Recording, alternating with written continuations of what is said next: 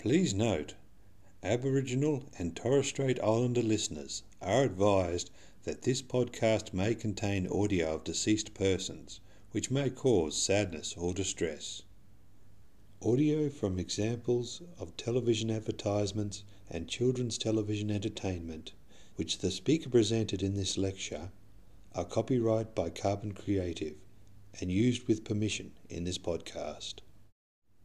Welcome to the IFE podcast series. Today's podcast is a Grand Challenge lecture and features Mr. Wayne Denning, Managing Director of Carbon Creative. This lecture was recorded on Friday, the 4th of May, and is entitled Provoking Intergenerational Change Empowering a Generation to Close Their Own Gap. Wayne Denning is a proud Birri Gubba man and QT alumni who left a successful career in federal government in 2006 and formed Carbon Creative, a full service creative agency with a difference. Wayne is determined to give a positive voice and self empowerment to Indigenous Australians, and Carbon Creative helps shape and share stories and ideas for a diverse audience, from the mainstream to the marginalised. We hope you enjoy this IFE Grand Challenge lecture. Look, everybody, I just take a moment it's quite a profound statement. It was actually in The Guardian yesterday by Dr. Sana Nakata. She's a Torres Strait Islander woman. Oh, excuse me if I haven't pronounced that right, but I want to read it. Our democracy will be deficient until Indigenous children can imagine themselves in its future. Our democracy will be deficient until Indigenous children can imagine themselves in its future. Very powerful, bold statement by Sana and sort of goes to the essence of what we're here to talk about today. My name is Wayne Denning, as you heard before. I am a Birri Gubba man. Um, I'm Aboriginal. I'm not an academic. I am an alumni of QUT, um, which I'm very proud of. Uh, but I'm here to share some of my thoughts and ideas and some of my observations as a person firstly worked in government for about 11 years for the federal, agent, federal government agencies, but then as someone that's worked, taking his learnings from QUT and doing an MBA and created an agency built around social, pos- positive social change, about making a difference, putting a voice to Aboriginal and Torres Strait Islander children and Aboriginal and Torres Strait Islander people in general. So what we're here to talk about is provoking intergenerational change particularly that as it impacts on empowering Indigenous youth to empower to make change themselves. But before I proceed any further, I wish to acknowledge the traditional owners. I know we've already had that on land on which we uh, are meeting here today, and those other Aboriginal people are in the room here. I know Adam over there, who I used to work with, who did some fantastic children's television hosting with me many years ago. Um, but we're here to talk about provoking intergenerational change. Before I proceed, I think I'd be remiss not to talk about some historical milestones. Some of you may or may not so know these, but it's important that we at least take a moment to acknowledge the impact of colonisation on this country, in, in, particular on the impact on Aboriginal and Torres Strait Islander civilisations as they existed over the last couple hundred years. So we all know that date, 1770, Captain Cook arrives in Botany Bay in Sydney. Soon after, we know the first fleet comes to Australia and colonisation begins in earnest. Then, about 100 years, we've had the impact of the rollout of colonisation and it, as, it, as it flows on and, and, engages with Aboriginal societies in this country over the following 100 or so years. 1901, the colonies form a federation. Uh, we have a constitution, Australia. Probably 10 or so years later, we roll out policies associated with stolen generations, uh, active policies by both government, uh, churches, social groups, really revolving around the removal of Aboriginal and Torres Strait Islander children from their families and their communities. Significant impact. That rolled out until the 1970s. Some would argue it even continues today.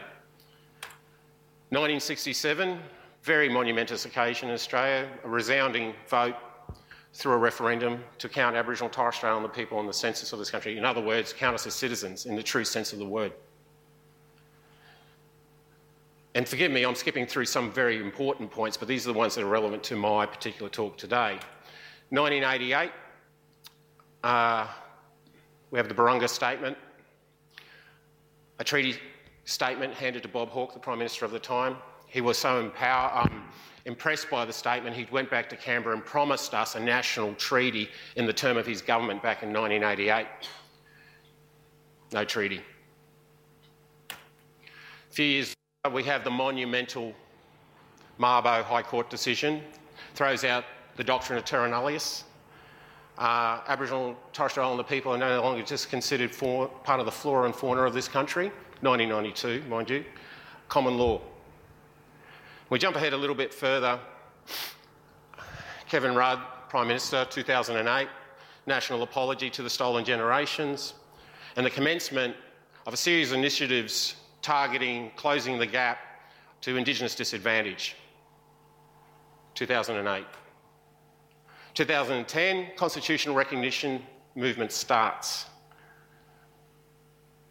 Jump ahead again. 2017, the Uluru Statement from the Heart. Prime Minister Malcolm Turnbull is presented through a, with a series of references or commitments, ideas, desires by Aboriginal and Torres Strait Islander people on how we want to be recognised in this society, how we wanted to be recognised in the Constitution back in 1901 that never existed. Doesn't like the consultation, doesn't like the feedback. So here we are recalibrating, or the government is recalibrating. I think there's a movement amongst us as people to look at it in different ways, but we've got the government recalibrating on how best to address constitutional recognition for Aboriginal and Torres Strait Islander people. 2018, 10 years on, we have from the Close the Gap initiative starting, we have a lot of money being spent. Annual spend in 2015, 2016 to address Close the Gap, disadvantage for Aboriginal and Torres Strait Islander people. Federal government level alone, $33.4 billion. Yet, despite that, Four of the seven key targets that were to be addressed through the Close the Gap initiative are not met. So, despite that expenditure, four of the seven targets have not been met. Just want us to focus on that for a second. What are the key targets that weren't met? Life expectancy hasn't been addressed. Aboriginal and Torres Strait Islander people are still dying earlier than the rest of Australians, Australian society. Unacceptable. We're a Western country. School attendance has improved, but still behind that of the rest of Australia. Non Indigenous kids um, are attending school at a higher level than Aboriginal and Torres Strait Islander kids. There have been improvements in employment, but still behind key key assessment criteria, Aboriginal people are less likely to be in employment than that of our non Indigenous peers. Literacy and numeracy, again, behind, improvement, close, but not close enough, 10 years, significant expenditure. These are significant impacts. I acknowledge there has been some great work done, and three of the seven criteria have been met. But four have not. And these four are particularly pertinent to that of impacting on Aboriginal and Torres Strait Islander youth, impacting on children. So it's all about our people, our kids, our culture. So let's get a further understanding of what this actually means. What is it like to be an Aboriginal and Torres Strait Islander kids, kid here today in Australia? We're eight times more likely to be subject to child abuse and neglect. 80% of suicides of children under the age of 12 are Aboriginal and Torres Strait Islander. 42% are developmentally vulnerable on one or more domains starting school. That is, vulnerable in terms of physical and emotional well-being, social competence, emotional maturity, language, cognitive skills, communication skills, and general knowledge. How's that transpire? When starting school, we're significantly behind, 60% so in terms of literacy and reading.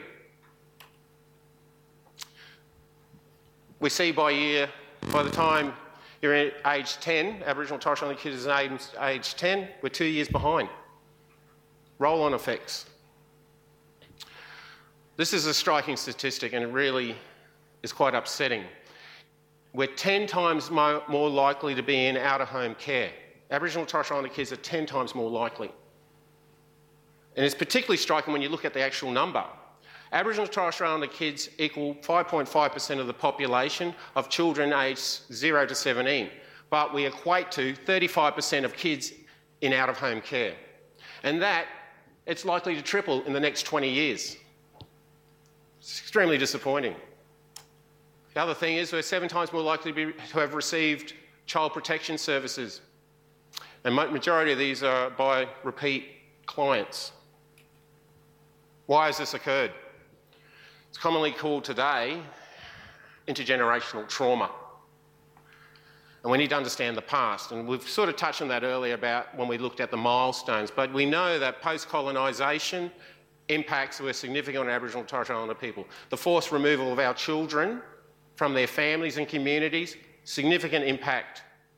Cultural assimilisation, the loss of culture, tradition, and language, significant intergenerational effects on forced removals, the lost connection to country, and our unreconciled history in this country have all created and worked together to attribute to such factors as alcohol and drug abuse, family violence, poverty and unemployment, discrimination, overcrowding, inadequate housing, mental illness, poor health. So we've got connection to family and culture has been broken and it's fractured. And we know that our kids are most likely to experience all these things poorer health, depression, violence, suicide, be imprisoned. It's a bleak picture. And to add to it, we've got this the soft bigotry of low expectations in this country. It's a line used by Noel Pearson. He actually got it from the Bush administration. And we're talking about the subtle discrimination, the soft, unspoken discrimination that, as an Aboriginal or Torres Strait Islander person, you're experiencing in the day to day. That is thinking to our kids that you're not going to amount to anything. You're not going to contribute to the society. You can be as good as this. That's your level. That's the soft bigotry of low expectations. And we have to address that. I probably should add, you would not be here listening to me if you were actually a person who believed in the soft bigotry of low expectations.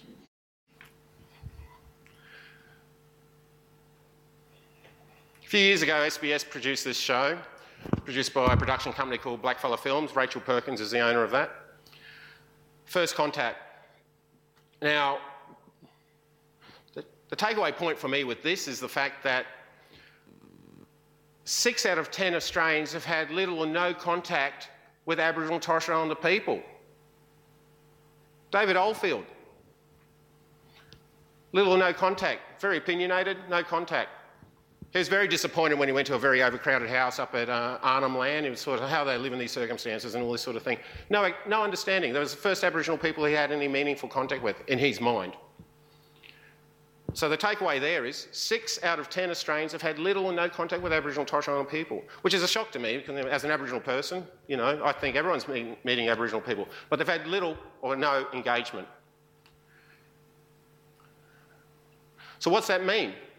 It means the media and way people portray Aboriginal and Torres Strait Islander people in social media, mainstream media, news outlets, so forth, are the only sources of information in which people are experiencing or getting an understanding of Aboriginal and Torres Strait Islander cultures and civilisations and people and everything we do in our day to day. And when you read these sort of headlines, this is just from the last week, are white policy makers making, maintaining the Indigenous gap? Childcare, Palm Island, incarceration. I like the one, US rockers, not going on sunrise, good on them. Also, like the NT News, they can always pick a headline Green Ant Cheesecake. I love the NT News. So, what's it all mean? Is it too complex, too political, too depressing, too frightening, too hopeless, too clueless, too sad, too negative, too hard?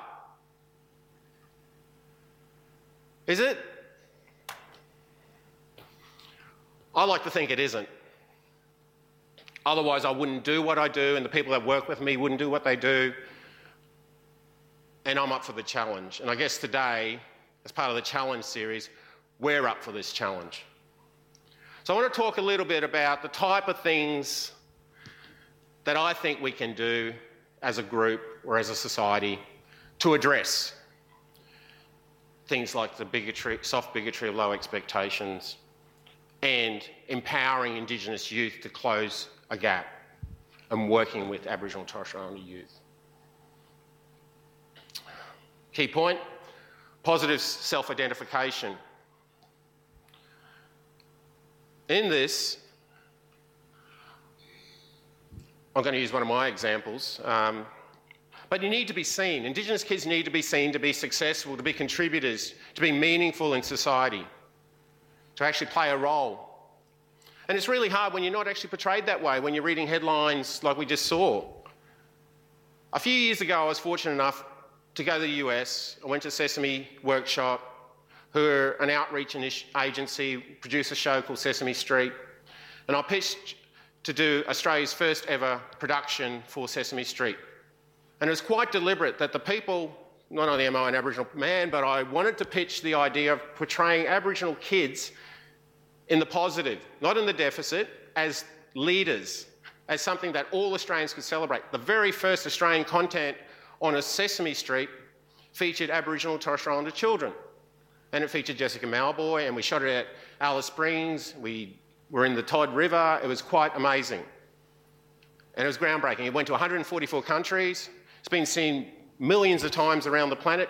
I was in New York two weeks ago. They still rave about this clip. It was a breakthrough moment for them. So let's have a look.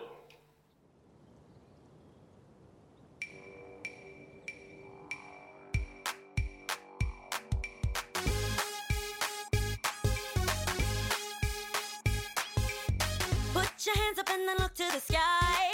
Five boomerangs flying on by. Put your hands up and then wave them all two, three, four, five.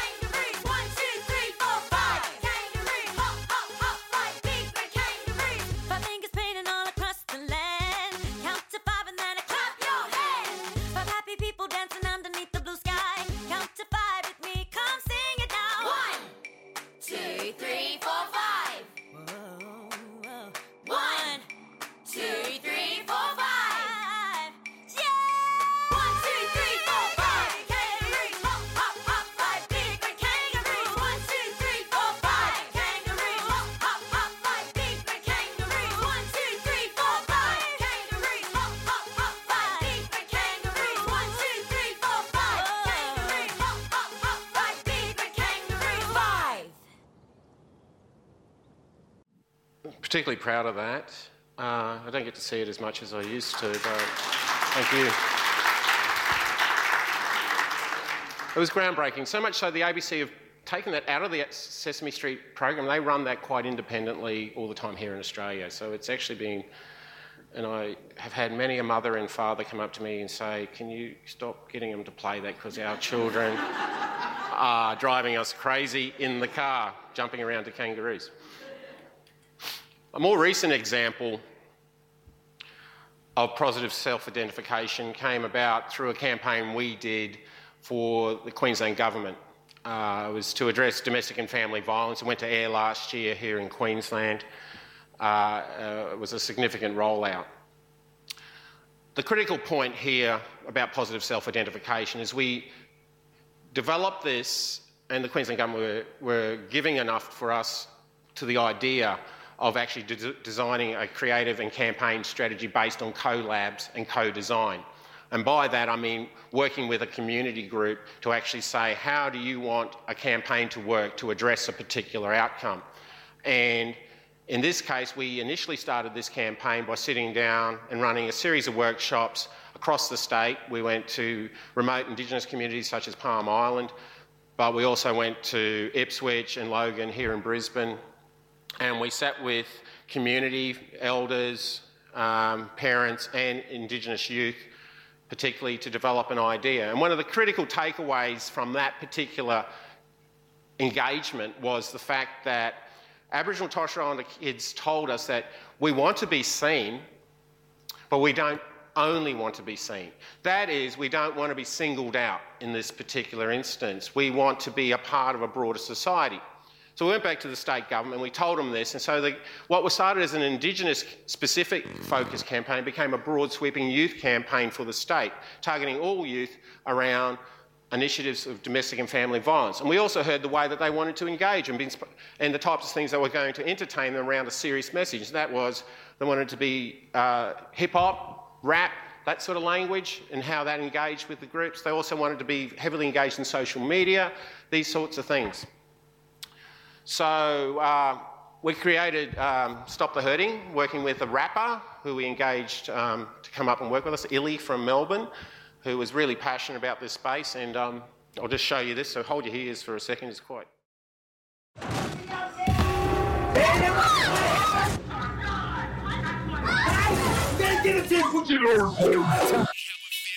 Tell me, is it still so easy to be chill? Nah, let's be real. Just wanna scream, but when nobody's gonna listen, screw it all, slamming doors, thumping hallways and kitchens. I'm caught in the motion. I'm lost, but I'm not broken. Nah. I just don't wanna stop and smell the roses. Read between the lines when I'm like, leave me alone. Cause I'm scared your life reflects what I see in my own. So I say, stop and take a second, we can stop and slam the brakes. Story isn't over, we can always turn a page. Face into the future, turn our back on the mistakes. Cause what go around, come back around. Authorised by the Queensland Government, Brisbane. My next point We've got to encourage content creators to play a more positive role. The mainstream news outlets, social media bloggers, these type of groups are portraying Indigenous communities in the deficit, in the negative. They were sensationalising. We saw it the other week um, and the subsequent protests around the sunrise statements around the stolen generation and the naiveness to actually think by making those sorts of statements by an all non-Indigenous panel that they are somehow provoking change in this country when in fact they're encouraging bigotry and racism. Those sorts of things are really bad and ill informed by the mainstream media. So we've got to encourage content creators to play a more positive role so that kids actually think they're actually got opportunity, that things aren't negative, that you can live beyond that, you can achieve beyond that. A way we did it, and you have to excuse me for some of these clips, so it gives you a bit of a context, but another way we've done it was some pretty you know, I mean, we, this is about encouraging Indigenous kids to get on the electoral roll for the last federal election, and um, we took a positive approach here again. We used Indigenous role modelling, people they could relate to, some of which are heroes, some are not, but we took an approach to getting on the electoral roll, using your voice, and we worked with the Australian Electoral Commission to create Our Vote, Our Future. Our vote, our future. Step right up. My vote is about tackling the big issues. My vote is about the choices I make. My vote to me is about me speaking my mind. Because we should all be in the game. Because I don't want others speaking for me. So make sure you're enrolled to vote. It's the best way to have your say and help shape our future. If you need to enrol or change your address, you can use a computer or a smartphone. You can also pick up a form at any Australian Electoral Commission office or Australia Post outlet. You'll need proof of ID. That is a driver's license or a passport. Or someone who is already on the electoral roll who can confirm who you are. Even if you haven't enrolled before, you can enrol now and you won't be fined for not voting in the past. But be quick, enrolment's close soon. Step right. Enroll today. And make sure your voice is heard. Step right up. I just want to make a point though. Most of you would have seen in recent years, we're actually seeing a lot of Aboriginal and Torres Strait Islander people appearing in mainstream advertising. And, I, and I've read recent articles in Ad News and so forth, which is a fantastic outcome. Subtle. I think we've seen actresses and so forth appearing in things like coffee ads and car ads. It's just, that's what it's about. That's being seen but not just being seen. That's being engaged with in a meaningful way and celebrated as positive contributors to this society. That ad was really about saying, we are very impressive people, we are very proud, and we should be on the electoral roll. And if you're a young kid, get out there and enrol to vote so you can make a difference to this country. That's what that was about. All this is very good and well here in the cities, in the regional centres, in the bigger towns.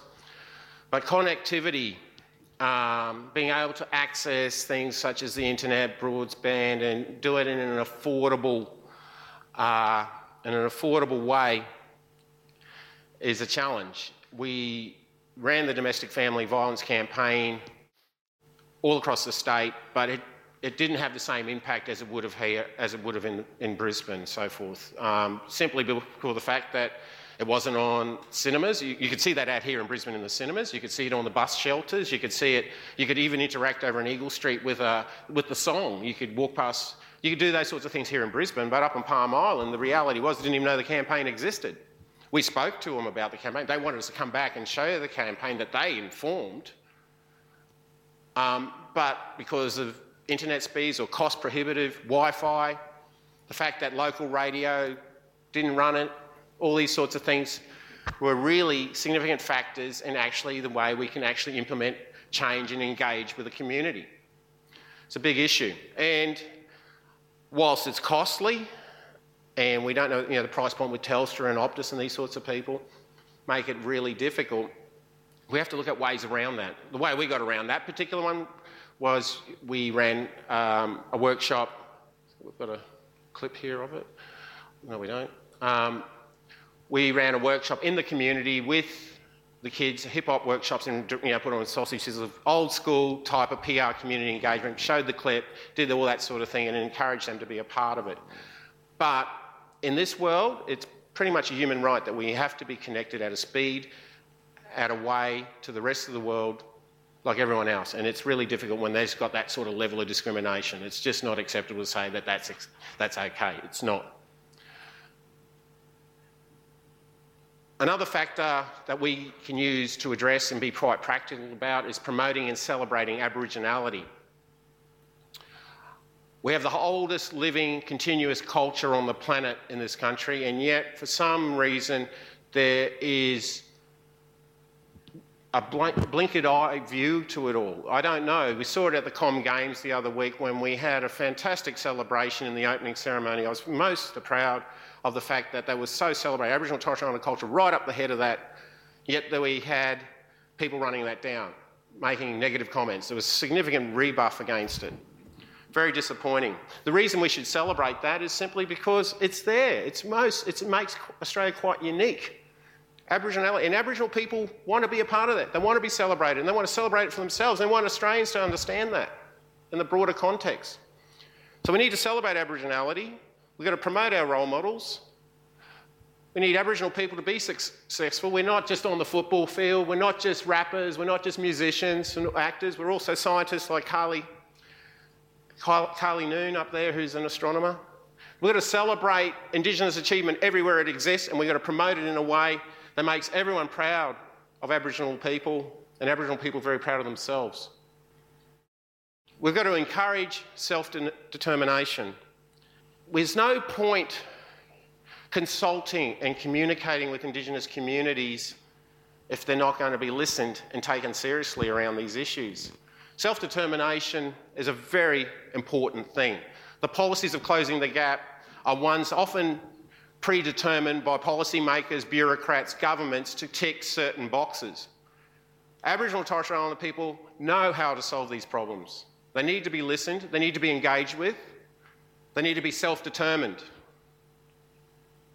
Very important. So we need to encourage that, re engage with that. Government's tried it in the past, closed it down, tried again, closed it down. But it's a real way forward. The most recent way, example of this again, is that Uluru Statement from the Heart. Five six year consultation process. Didn't like, the, uh, didn't like what was being said. Let's move on. So, consultation isn't about just talking to people, it's about listening and actually acting on what that, those communities are actually saying. It's a two way process.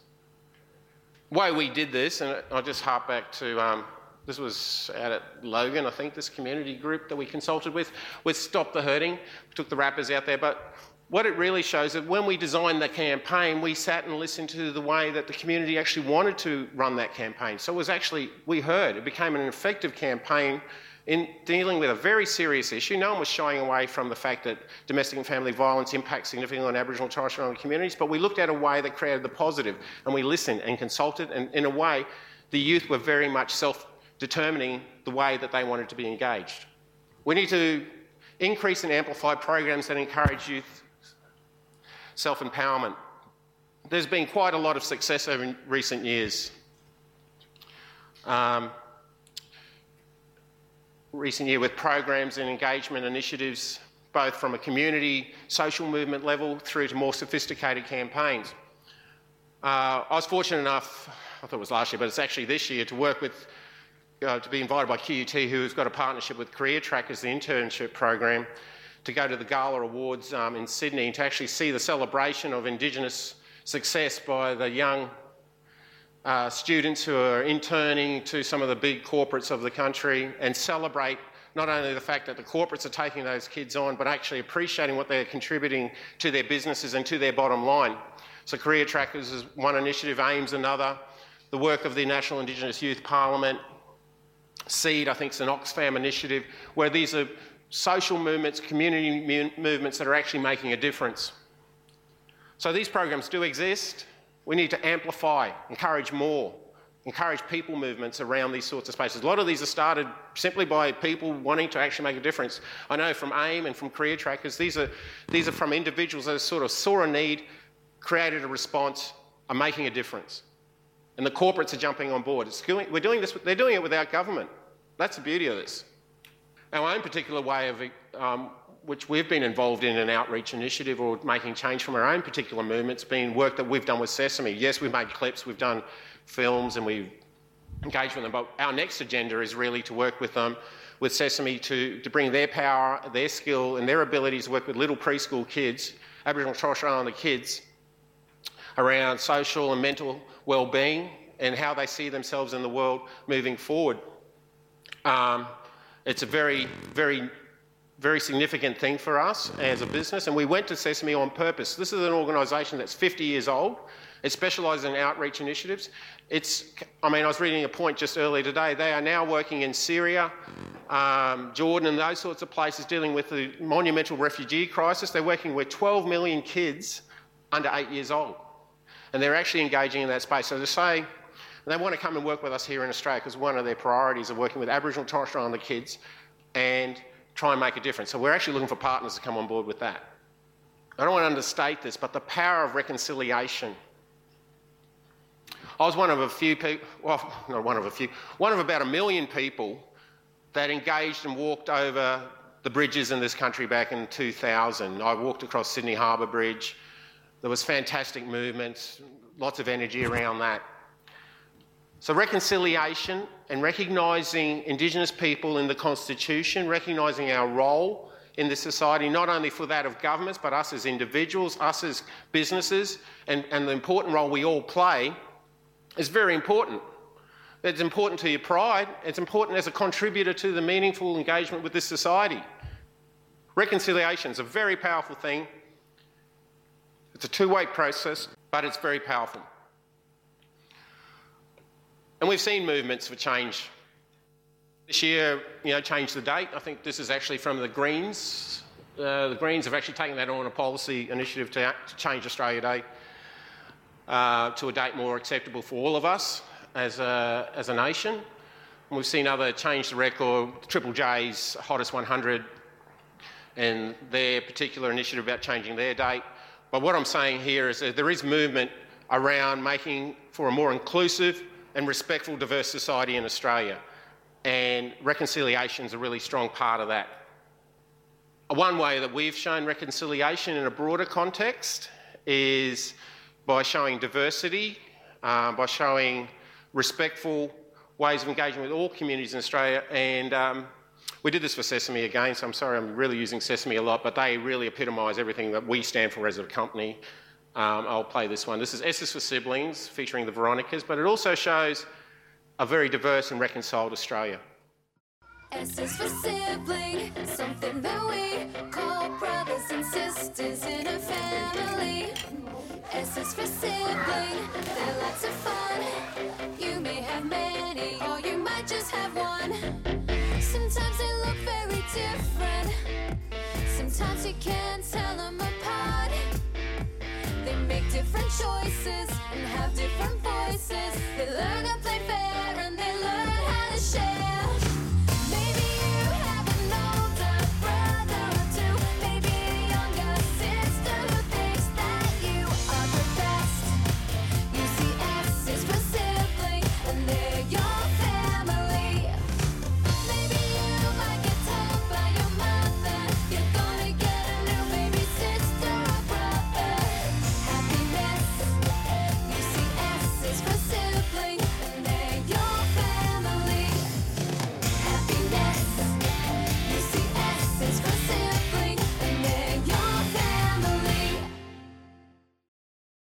Just want to reiterate the, the points that I've just made. There's about seven of them. And the fact that we are at risk of losing another generation of Aboriginal and Torres Strait Islander people if we don't take on board some of these ideas or bring our own to the party. I think we need to focus on en- encouraging positive self identification for Aboriginal and Torres Strait Islander kids. We want to push content creators to play a positive role we're going to look at connectivity and enhance and enable access right across this country so everyone's considered and not discriminated on where they live. We need to promote and celebrate Aboriginality. We need to encourage and enable self determination. We need to increase and amplify programs that encourage youth and self empowerment. And finally, and we don't want to under- underestimate this, the power of reconciliation. It's something that we all have. We might be stalled with the Uluru Statement, but that doesn't stop us, doesn't stop business, doesn't stop universities, doesn't stop individuals, doesn't stop us all proceeding in a way to creating a more engaging, more sophisticated, more Australia that we want to live in in the future. Thank you.